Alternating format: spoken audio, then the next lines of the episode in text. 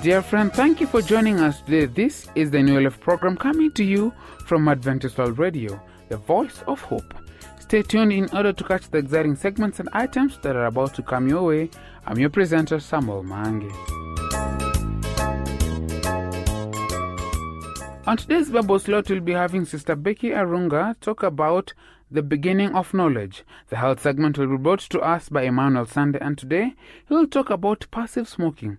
As usual, we have marvelous tunes to spiritually lift you up. Let us listen to a song, There Is a Fight, by Naivasha Central Choir.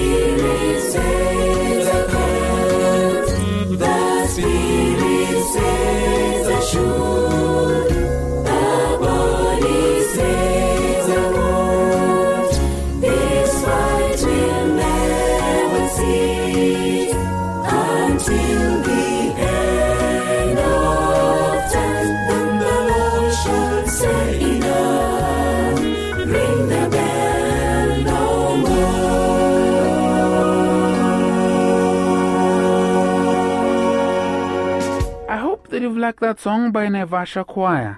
Let us now give room to Emmanuel Sande with the health segment. Stay tuned.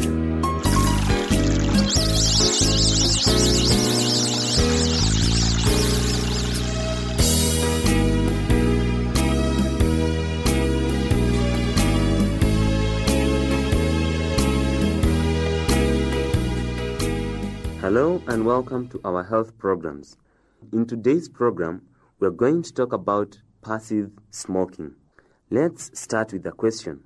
Did you know that you don't have to light a cigarette to be a smoker? Standing near someone who's smoking and inhaling that smoke can make you an involuntary or what's known as a passive smoker. The effect on your health is the same, if not worse. This smoke is a mixture containing more than 4,000 substances, of which more than 40 are known to cause cancer in humans or animals, and many of which are strong irritants. 3,000 non-smokers die each year of lung cancer. Children, in particular, are affected by passive smoke, especially those whose parents or relatives are smokers. These children run the risk of respiratory infections leading to pneumonia and bronchitis.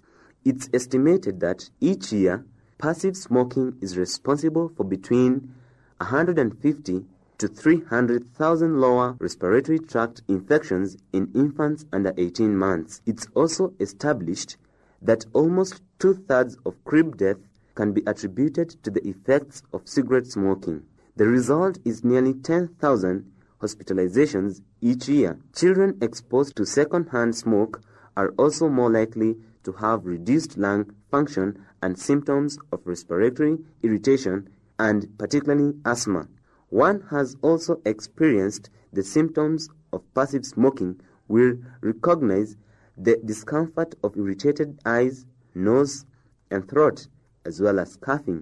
The tobacco industry makes it difficult for some countries to protect the rights of the non-smokers because of the potential financial gain from the industry. If your lungs could talk, they would question your sanity. You buckle up when you get into your car because you're safety conscious, but you still light up a cigarette. Out of every 1,000 young people who smoke 20 cigarettes a day, 6 will be killed in traffic accidents, but 250 will be killed by smoking. If your lungs could talk, they would beg to belong to someone else, an unsmoker in this case. So if you're a smoker, remember what you're doing. Even if you yourself don't mind, it can affect those around you. And unsmokers, be warned, the fact that you don't smoke or have quit doesn't mean you're absolutely safe from the dangers of tobacco. If you want to stop smoking, try and spot the danger spots and avoid them by doing other constructive things instead of smoking, such as outdoor exercises daily. You should also target a day to give up the habit for once and for all. Lastly, you should decide to put them down, the cigarettes down for good. Remember, the Apostle Paul said that God is at work within you, helping you to want to obey Him, and then helping you to do what He wants. Do you know what you want? Then ask God, He'll give you. Dear listener, we thank you for tuning in, and may God bless you abundantly.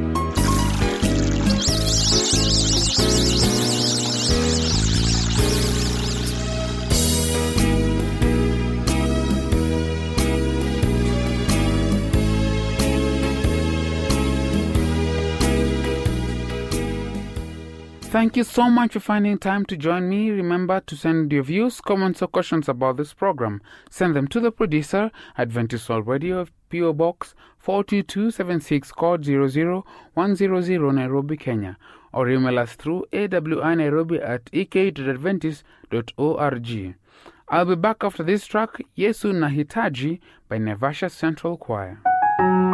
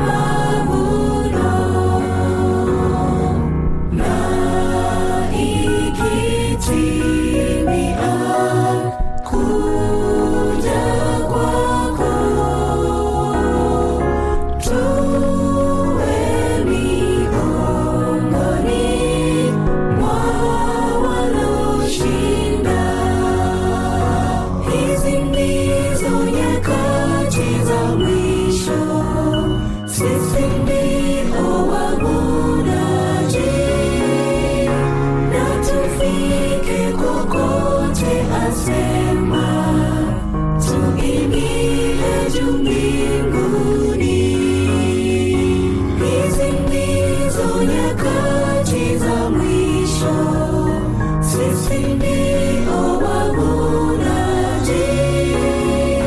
na tufike kokote asema, tuingie juu mbinguni.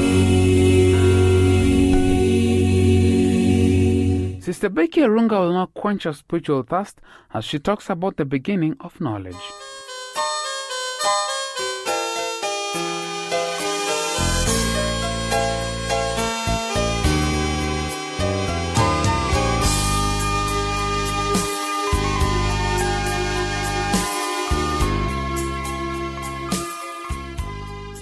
How beautiful it is to be in God's presence. Many are the blessings that come with being in the divine presence of God.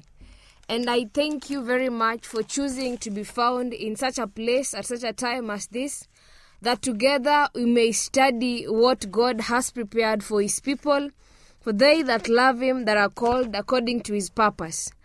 I invite us to share in a prayer. Even as we begin, I am Becky Arunga. Heavenly Father, your word is a lamp unto our feet. Glory and honor be unto your name for every good and perfect gift. You have given us the chance and the opportunity to be in your divine presence, to study your word of truth and to learn of your patient ways. How I pray, dear Lord, that as we study your word, you may give us an understanding heart. Write your commandments upon the tablets of our heart, that we may know that which you have in store for us, and that we may live daily giving praise to your holy name. Abide with us till we come to a safe close, in Jesus' name. Amen. And now, beloved of God, as we study the book of Proverbs, it is one of those books that is full of words of wisdom that we can use in our day-to-day lives to help us to live a life worthy of the higher calling of faith. Now the book of Proverbs chapter 1 verse 1 begins by telling us who wrote this proverb. And it begins by saying the Proverbs of Solomon, the son of David, king of Israel. That by beginning in this manner, we are told of Solomon as the person who wrote the proverb. And we know too well the lifestyle of Solomon, how he lived and how he was able to ascend the throne as a son of David. Verse 2 says, to know wisdom and instruction, to perceive the words of understanding, to receive the instruction of wisdom, justice, judgment, and equity, to give prudence to the simple, to the young man knowledge and discretion. A wise man will hear and increase learning, and a man of understanding will attain wise counsel. To understand a proverb and an enigma, the words of the wise and their riddles. The fear of the Lord is the beginning of knowledge, but fools despise wisdom and instruction. Beloved, the account given in Proverbs as written by Solomon bring to perspective a particular set of what we ought to do. And so we realize that the Proverbs come to play or come to being to give prudence to the simple. They achieve a particular objective in our lives. And one of that is that we may know wisdom and instruction. Indeed, in the times that we are living in, knowledge increases. Men run to and fro to receive knowledge. The philosophy of the time is being appreciated by many, and none is left, including young children are taken to school right from kindergarten going upwards. Each one of us has the thirst and desire to acquire knowledge. But our efforts to acquire that same knowledge misdirected. The question we need to ask in our quest for knowledge, are we obtaining wisdom? Are we getting the right information that the Lord desires of us? And to that question, the book of Proverbs comes in handy, because one of the objectives of the proverb is that we may know wisdom and instruction, that we may be able to perceive the words of understanding, that we may receive the instruction of wisdom, justice, judgment, and equity. Many are the times that our rights have been trampled upon. Many are the times that the corruption in the world has taken away even the very basic needs from us. But a keen study of the Word of God reminds us of what we need to do to achieve a just end, of the impending judgment that is to come, and how God desires that we treat each other equitably. But beloved, something stands out that a wise man will hear and increase in learning. So what does it take to be a wise man? What does it take to be full of wisdom? But this is what the Word of God says in Proverbs chapter 1 verse 7. The fear of the Lord is the beginning of knowledge, but fools despise wisdom and instruction. We cannot get wisdom and knowledge apart from the Word of God. We cannot get wisdom and knowledge unless it is given to us by God, because the fear of God is the beginning of knowledge. But fools despise wisdom and instruction. Many are the people who are full of degrees of different kinds, but are lacking in wisdom because they have no fear of God. Beloved, it is something that we need to take into our hearts. To fear God does not mean that we become afraid of God. To fear God calls us to a life of reverence, a life of appreciating that God is God, a life of understanding that God created the universe and all the hosts in it, to understand that it is on account of God's mercies that we are sustained on a day-to-day basis. This is a lofty call that we cannot attain on our own. And so day by day we need to rely on our Savior Jesus Christ to help us to attain this standard.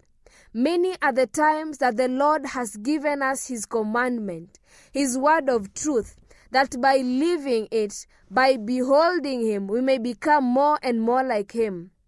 But how often do we cast aside the Word of God as recorded in the Bible, and take heed of other things that do not or are not material to our lives? And so God is calling us this day and is reminding us that in our quest for worldly wisdom and knowledge, have we set time, have we purposed in our hearts to be acquainted with the knowledge that comes from God, that out of the fear of God. It is something that we need to know. It is something that we need to do, and we need to understand. The fear of the Lord brings us to worship God. The fear of the Lord brings us to revere His holy name. The fear of the Lord makes us to understand the dealings of God. The book of Revelation chapter 14 verse 6 and 7 brings to view an everlasting gospel message. John the Revelator records, "Then I saw an angel flying in the midst of air, having the everlasting gospel to proclaim unto every nation, tribe, tongue, and kindred. And with a loud voice the angel said, Fear God and give Him glory. Worship Him who made the heavens and the earth and all that is in it, for the hour of His judgment is come." That brings to us the concept that when we fear God, when we revere His holy name, we need to obey Him, for the hour of His judgment is come. And why is it important for us to understand so? Because God shall bring to book every deed, whether evil or good. And so one duty remains of mankind: to fear God and keep His commandments. I don't know your relationship with God, how it has been. Is it that you're afraid of God, or that you revere His holy name? Is it that you are afraid of the consequences that come with disobeying God, or rather you have marveled at the beauty of God and just desire to be in His presence? I invite you, my beloved, take time to praise God. Take time to be with God. Take time to understand the Word of God. Praise the Lord in the beauty of His holiness. Praise the Lord for who He is, and praise God from whom all blessings flow. He is our Lord. He is our God. He is our Redeemer. He calls us to remember that the fear of Him is the beginning of wisdom. Let us pray. Our dear Heavenly Father, You have blessed us with every spiritual blessing. You have given us an opportunity to be in Your presence, to study Your word of truth and to learn of Your patient ways. God, this day You have reminded us that wisdom comes as a result of fearing You, that the hour of Your judgment is come, and so we ought to fear You, Lord. That judgment shall be according to every good deed or evil deed that we have done. And Lord, I pray that You may give us the grace to trust You more, to take You at Your word, and to learn of the truths that You've set forth before us. O blessed Redeemer, many are the times that we have faltered and not taken heed to keep Your word of truth. And I just pray that You may meet us at our point of need. Remind us of our duty towards You and towards each other. Teach us to love You wholeheartedly and to revere Your presence and Your holy name. Thank You for answering our prayer. In Jesus' name, amen. Beloved, I am most grateful you found time to be in God's presence. Now may the good Lord bless you and teach you what it means to fear Him. Till next time, be blessed.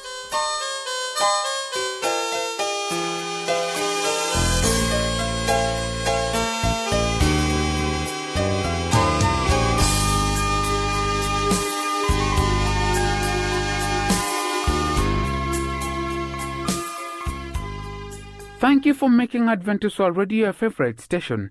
It has been great, and I hope through the mercies of God you'll join me next time.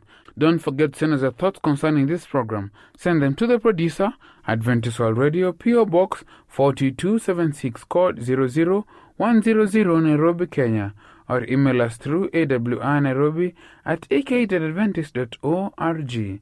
I've been a host, friend, and presenter, Samuel Mange. Until then, stay safe, stay blessed. This